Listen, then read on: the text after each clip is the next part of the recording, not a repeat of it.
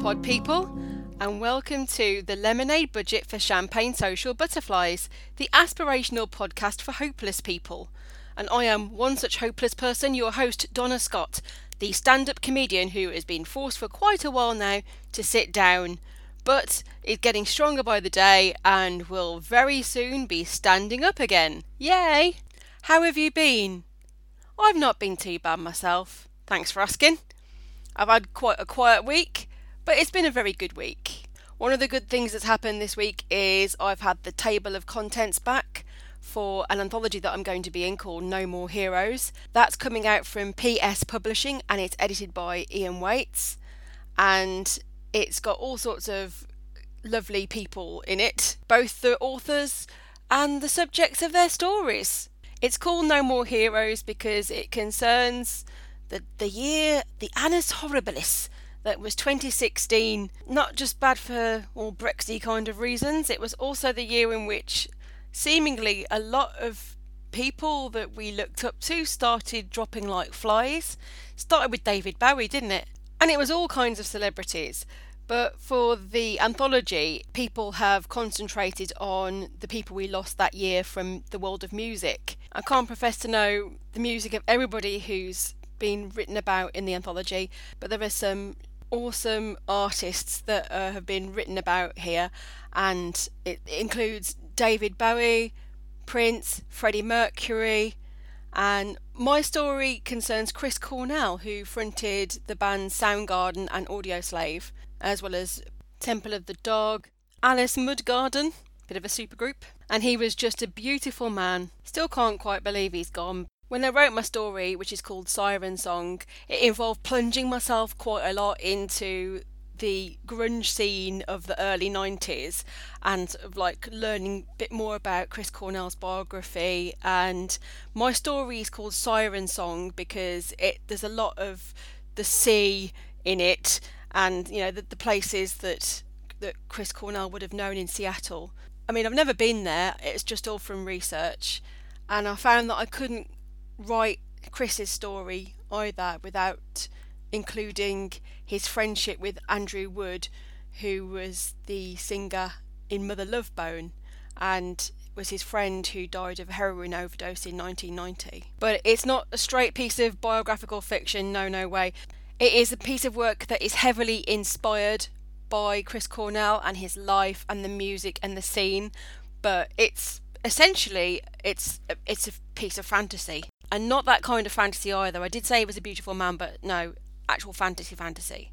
And I'm in the anthology with a few of my author heroes as well, like Storm Constantine, she's in it, and Adam Roberts, and Neil Williamson, and Keith Brooke, and Alison Littlewood, and Tim Lebbon. Yeah, you know, the silence Tim Lebbon, him. So that's a lovely bit of my literary life that has been going on. It's not had a lot of involvement from me, but it's a thing. I can tell you about it here. That's all good. And of course, I'm still in recovery, so I've not been out to do any gigs yet. Although I have booked my first gig back, and that's going to be in Leighton Buzzard on the 9th of October at the Sun Inn. Woo! But I have been doing quite a bit of stuff comedy wise this week because I've had a meeting uh, over the phone with all of the group that I'm involved with, you know, the extraordinary time travelling adventures of Baron Munchausen. And we have got a very, very busy 2020 ahead of us. So you're going to see us at all kinds of festivals, you're going to see us doing museums, doing museums, not like a heist or anything. No, we're going to actually perform there and things. Uh, we're going to do Edinburgh, of course and you probably we might even be going abroad. Oh, where's abroad? We're going to foreign lands. Uh, Dubai has been mentioned, so I'm very very happy. But the problem with still being in recovery is that even though I'm getting a lot stronger now, I'm still not quite match fit, and stuff has been going on that I'd have loved to be involved with. Like yesterday, it was the Bardic picnic, and I have been involved every year. I've gone along and performed every year. I mean, I, I was the very first bard of Northampton 10 years ago. Get me? Superstar. I wore the cloak. I got the tankard. I've got a big feather thing. That is my prize as well. Um, and it's the 10th year since I won that prize. And there is the 10th bard who has been elected in. And that is my, my good friend Paul Giffney. Well done, Paul. So he, he won the competition, and I, was, I told him he could win it, I told him he could do it, and I wasn't there to blooming see it. It's just a, f- a full day out is still very, very tiring for me, so it would have been too much for me to have gone, even for a little bit, I think. I hope Paul Giffney gets some good publicity for being made Bard Northampton, because I didn't. I got a headline in the Northampton Chronicle which re- which went, "Donna proves it's not hard to be a bard." That's basically saying I'm shit, isn't it? oh, she's won, but she's not very good. It's not hard to be a bard. Or if the effort there was to show that, you know, they were trying to do a rhyming headline to prove that they could be a bard, but they hadn't intended to say that I wish it, I've just proved it is very, very hard to be a bard and do rhymes. But you know, I'm doing my best, and you know, I really shouldn't be doing too much at all. I mean, even this week, I've had a small chunk of belly button fall off. You know, I said I was unravelling last week, and there was a little bit of cotton sticking out, and we tried our best to stick, stick it back underneath my skin. Well, that kind of worked, um, except that skin then fell off, but it did take the cotton with it. Good grief. I don't want any more bits of me falling off. I mean, I've had quite a lot of me fall off as it is, or actually just been cut out.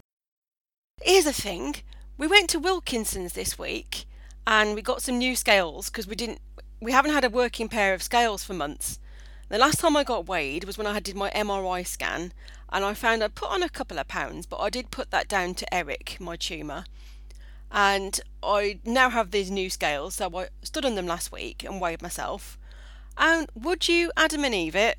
I've lost a stone, which I'm also putting down to Eric the tumour not being there. Eric was a full blooming stone. I mean, I knew he was a record breaking fake baby, but I mean that has got to that has got to break some records, hasn't it? Pretty much a stone. And I've mentioned this to some people, and they've gone, "Ooh, well, isn't that a good way to lose weight?" Think about it. No, no, it isn't. I mean, I know some people do do pretty extreme things in the name of weight loss. I'm looking at you, Lewis Schaffer. Oh, Lewis Schaffer, he's a comedian. He's basically cut out most food. Um, he's he's drinking cream. No, Louise, no. But, you know, as alternative, what I can recommend, I don't recommend it whatsoever, is growing a tumour that you can then cut out so that you can instantly lose a stone. It's not good, guys. not recommended. Although I am going to mention anything to Lewis Schaffer is, Lewis Schaffer, what I've done there is I've cut out all my diabetes. Because that's his catchphrase now is, you've got diabetes. But anyway, having a quiet week has meant that I can get on with reading the brand new Margaret Atwood book, The Testaments, the sequel to The Handmaid's Tale. Ooh, it's really good. I'm about three quarters of the way through. There's no clues in it really as to how we're going to cope with the whole Brexit situation. I'm looking for them, but one thing that's particularly scary about it is is just how like all of the countries around it st- start sort of like treating it like just any other country. it's very scary. if somebody started a totalitarian regime in the United States, we'd probably just go, "Well, fine." Oh, I tell a lie. There is a little bit of a Brexity thing in it, in that the United Kingdom is very specifically stated as no longer taking refugees. It won't take any because it doesn't like immigrants. But no, no metaphors for Brexit in the testaments. There is in the news though. On the BBC, I've just read that apparently Eurovision is dropping the public vote from our choices for the Eurovision Song Contest. People of Britain, you can no longer be trusted to make a sensible choice regarding Europe. Also, in Oh My God, Aren't We Terrible news, apparently the Daily Mail has highlighted that the RNLI, that's the lifeboat people, they have been devoting 2% of their annual spend to helping people in foreign countries teach their children how to swim. And oh my goodness, why can't they spend 100% of all their money on drowning British people? Why should 2% of our donations end up teaching people how not to drown in other countries so that we then have to go and help them not drown? And this has led to a few people who can best be described as racist and xenophobic, saying on Twitter that they are going to stop donating to the RNLI. Good grief, how petty, stupid, and obvious do you want your prejudice to be? I don't think it has ever been more appropriate to say, get in the sea. So, what else have I been up to this week? Well, as I'm trying to get better and stronger, I have to include a little bit of walking in my exercise regime, or what they call it from hospital, the Enhanced Recovery Program. And so I spotted a thing that was happening uh, this weekend, which was the Harpole Village Scarecrow Festival. So I suggested to Neil that we should go and, and walk around that, and that could be my exercise for the day. As it's not a very big village, and it's not not a very big Scarecrow Festival. And what a lovely, sweet thing it is! I don't know if you've ever been to a scarecrow festival, but normally it's like there's like a competition where people try and build the best scarecrow, and then you, members of the public, have to then go and do little treasure hunts around the streets as well. And then somebody comes along and judges the best scarecrow, and people go all out crazy over it. Well, it's no different in Harpole, Northamptonshire village. Harpole is a proper village. You've got like some nice posh houses that you expect in the countryside, and then you've got a load of not quite so posh houses as well.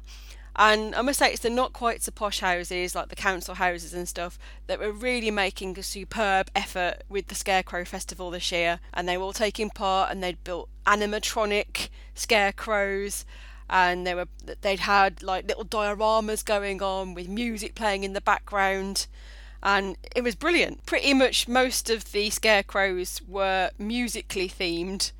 So we noticed that there was a bit of a popularity thing going on with the numbers of scarecrows dedicated to each each individual musician. So must have been I think five Freddie Mercurys. There are like three Bob Marleys. There were three or four Elton Johns and four Ed Sheerans as well. Though some of the Ed Sheerans were really, really freaky. I mean, one of them just looked like somebody had got Ed Sheeran and hollowed him out and stuffed him full of straw because they used one of the proper masks. Oh, and there were a couple of Elvis Presleys as well, including one that had a full backing band. I think all the Elvis scarecrow makers went, you know, for the latter stage jumpsuit, bit bit fat, glittery kind of look Elvis, as opposed to the, the slim trim and in a in a in a U.S. Army uniform Elvis which are a little bit hard to do in, in terms of Scarecrow, I would imagine. And there was also a few really good ones that um, there was like Beatles Abbey Road, where they had all four of them crossing a, a zebra crossing. And a little bit down the road, somebody done a really good Big Blue Meanie. That was awesome.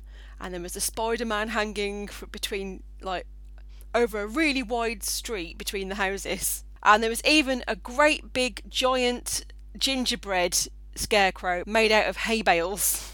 I think the weirdest one was this band. I'm not sure who it was supposed to be. There was a blonde woman in black, somebody in a top hat, and an indistinguishable person on drums. I think that was meant to be Fleetwood Mac, and the blonde woman on on singing was Stevie Nicks. But you know, really hard to tell. So maybe maybe it was a supergroup. Maybe it was Stevie Nicks and Slash from Guns N' Roses. But you know, I'm not. I, I can't really say. My favourite one was the Beyonce one. So it was a really small scarecrow in terms of scarecrow size. I think so that they could make the the blonde curly wig that she was wearing just look massive. And um, she'd got like really knobbly legs made out of American tan tights. And at the bottom of her feet was the bottle of like Tesco value lemonade. Didn't I know it was referring to the album Lemonade, but it confused Neil. I think he thought it looked like Beyonce had been desperate for a piss while she was on stage and just got in a bottle. But whoever made the, the Beyonce Scarecrow just wanted us to know how very, very serious they were about Beyonce's music because there were little signs all around the lawn in front of the Scarecrow saying 23 Grammys, and like 16 million platinum albums or something like that and you know all the facts about how successful Beyonce was. So yeah it's quite funny. There she was peeing in a bottle I mean, quite frankly, if it didn't have the sign clues around it, I would have thought that it was Christina Aguilera. Not, you know, I have pissed into a bottle, you gotta rub me the right way. Mind you, it would take quite a lot of skill to piss into a Tesco lemonade bottle, wouldn't it? Normally, if you're to piss into any kind of bottle, it's best to piss into one of those Paul Masson wine bottles because they've got the really wide neck. Not that I've got any experience of doing such.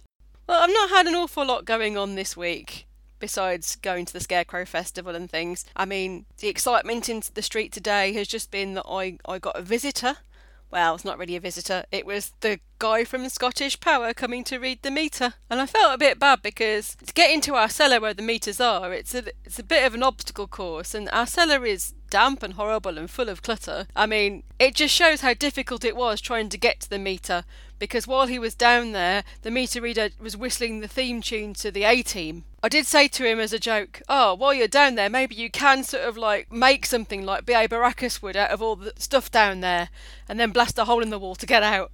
It might be easier. what else have I been up to this week? Oh, I have been playing Cards Against Muggles with people. Do you know the game Cards Against Humanity? Well, it's that, except it's got all Harry Potter references in it. So let me tell you, I won the game, which is only natural because I am the comedian. But I have to say, it's even funnier when you're playing with people who kind of don't know anything about Harry Potter whatsoever. So some of the references that are, that are on the cards, they don't know what they are, how to pronounce them, and it's just making a guess. So that's quite funny. Though, of course, the rest of it just relies on making euphemisms out of names like Lavender Brown but if you've ever played the game, then you know that in order to sort of like do well, then you have to basically target the answers that you give towards the person who is going to do the judging. And after the game has rotated a couple of rounds, that's pretty easy to do, I think. Some people like clever, some people like smutty, some people like evil. and if you're ever playing with me, you know, I like silly and wordplay. And that's something I've had to bear in mind this week because you know I mentioned last week that I was going to be submitting some material to BBC's Newsjack. Well, you can all do that as well, by the way. It's not just comedians, you can have a go. I mean, I think I have a feel for what they want, but at the same time, I'm also sort of like half trying to write what I think is funny. So sometimes I have things in there that are funny, sometimes I think that are targeted very very specifically in Newsjack. I'm part of this online group who all submit every time, and then we sort of like have a look at each other's entries when we've uh, when we've submitted and do a bit of critiquing afterwards as well. And I normally come out pretty well out of the critiquing. I know I am good. However, this week my first go at putting things through for Newsjack and everything is rejected. Que sera, sera. But I thought, you know what I'll do is I will not just share my jokes with my online community, but I'll share it with you guys as well.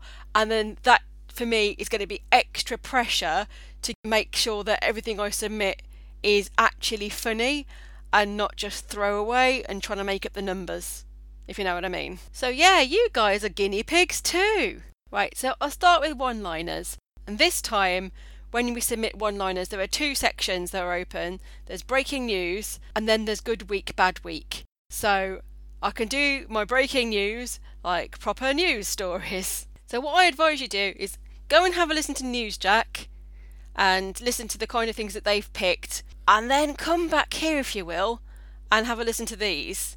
Or listen to these and then go and listen to Newsjack and see if you think they were a good fit or not. Or were they indeed better? So here is my breaking news. Deselected Tory MP Philip Hammond begs Boris Johnson for a job in toilet training his new puppy so that he can retain his nickname, Spreadsheet Phil. MPs have voiced their suspicions that Tory senior advisor Dominic Cummings may not be a genius just because Benedict Cumberbatch played him on TV, like Sherlock Holmes. Concerns were first raised when Cummings was seen staggering round the House of Commons, smashed out of his mind palace. Exam chiefs have called for a ban on all watches in exam rooms due to the rise in use of smartwatches, which can be used for cheating. It's also very distracting when some students get up at 10 to the hour to get in their 250 steps. I uh, see, when it comes to breaking news, I like all of mine, although I'm aware that the second one is way too long. It's getting it smaller, getting it smaller. Anyway, the second part of my one liners is going to be my good week, bad week. It's been a bad week for motorists after a lorry carrying gin spilled its load and shut down the M6. It's been a good week for Lidl, who have brought out a new range of inorganic gin with notes of gravel and tarmac. It's been a bad week for BA as strike action at British Airways threatened thousands of flights. It has been a good week for BA from the A team, as he really didn't want to get on that plane. It's been a bad week for the UK labour market, after senior economist Ruth Gregory said, Some small cracks are starting to appear. It's been a good week for fans of Builders Bums, as we have heard, some small cracks are starting to appear. Okay, so I wasn't so keen on my, on my good week, bad weeks. I think the first one is very newsjacky, but newsjackish. Um, but I've kind of geared it more towards them. That's not really my kind of humour at all, but I've I've tried to write for the kind of thing that they would do. Um, and the BA one I, I, I wrote was kind of silly, but I thought they might like some kind of silly. Sometimes they like silly. You're also allowed to submit two sketches per week as well, except I always have a lot of TV to watch. So this week I've only submitted one sketch and I'm surprised it wasn't a topic that was covered by anybody in Newsjack at all. The only thing I could say is that Newsjack did do a sketch featuring Boris Johnson and had a similar sort of style to it in, in terms that it was a, a Pathé newsreel. So this is me doing my Pathé newsreel type sketch. But bear in mind, it's only me doing this. Normally, there'd be like a cast doing all, all the voices, and some of them are quite good impressions. So I was hoping that somebody there would do a good Boris Johnson. So the end voice is me trying to do Boris Johnson. I'm not very good. I'm no Steph Todd, but I do my best. It's September, which means the kids have gone back to school, there's a new season of Strictly, and of course it's time to pack your emergency grab bag. What's this, you ask? What am I supposed to need for emergencies beyond tea and chocolate hobnobs? Well, a government campaign called 30 Days 30 Ways says September is the ideal time to start thinking like Bear Grylls in the zombie apocalypse. And it just happens to coincide with the Get Ready for Brexit campaign, so that's not worrying at all. Sounds like Project Fear Travel Edition. Don't worry, have rucksack, we'll not have to fight your neighbours for basic supplies. And this all begs the question what's going in your Brexit grab bag? UK citizens, how prepared are you for a no deal Brexit? Do you have your grab bag at the ready? Yes, we're ready. Jolly glad to hear it. Now, let's see, madam. I trust you have such things in your bag as bottled water and a change of socks. Oh, no. I was told to pack things I might need in case of a no deal Brexit. Only my medicine for depression is already in short supply, so I've had to pack an alternative. Which is? Look inside. It's. uh. it's empty. No, it's not empty. I reach inside and it's. ah, a hog. And do you feel better now? Not really. And you, madam, what have you packed in your bag? My goodness, it's very heavy, full of tinned food, I imagine. Not quite. My goodness, it's. Yes, it's a Waitrose. You have an entire Waitrose in your emergency grab bag? Only for essentials. The rest I'll just get from Harvey Nicks. Very handy, being a disaster capitalist. I don't have to worry about not having anything. I see. Not got any morals in the bag? Absolutely none. And you, sir? What have you packed in your bag? Why, I, uh, I've got plenty of good stuff in the bag, I can tell you. I do not want a no deal, far from it. But should the unlikely situation arise, there's sustenance aplenty in this haversack of mine. Oh no, my good woman, don't open it. What's this? It's a folder stuffed full of Boris Johnson's proposal for a deal to leave the EU. You mean you had this on you the whole time? Uh, oh my goodness. Some of you look really angry. I'd better run away now. Woof. There's good job there are plenty of proper emergency grab bags around. Hey, that's mine. Madam, count yourself lucky. That's cereal for Landlord Boris Johnson. At least he's only stolen a hug this time. Right, I hope you enjoyed that. As I say, it's just a bit of silliness from me. And I think that's a good place to leave the podcast now. Um, so by the time you listen to this, the podcast should also be available on Spotify. So that's going to be available in three places now Podbean, iTunes, and Spotify. So if you could do me a favour, if you could give me a like if you're on Podbean or if you're on iTunes, I'd really appreciate a, a lovely five maybe a four, not a three star rating, and just tell everybody you know about my podcast and tell them if you if you like a particular episode, gear them towards that one. It might not be this one with all my jokes, but just tell tell all your friends about my podcast, please. And that's me for this week. I've been Donna Scott, and I'm signing out. You've been listening to the Lemonade Budget for Champagne Social Butterflies with Donna Scott. Theme music was It Looks Like the Future, but It Feels Like the Past by Dr. Turtle.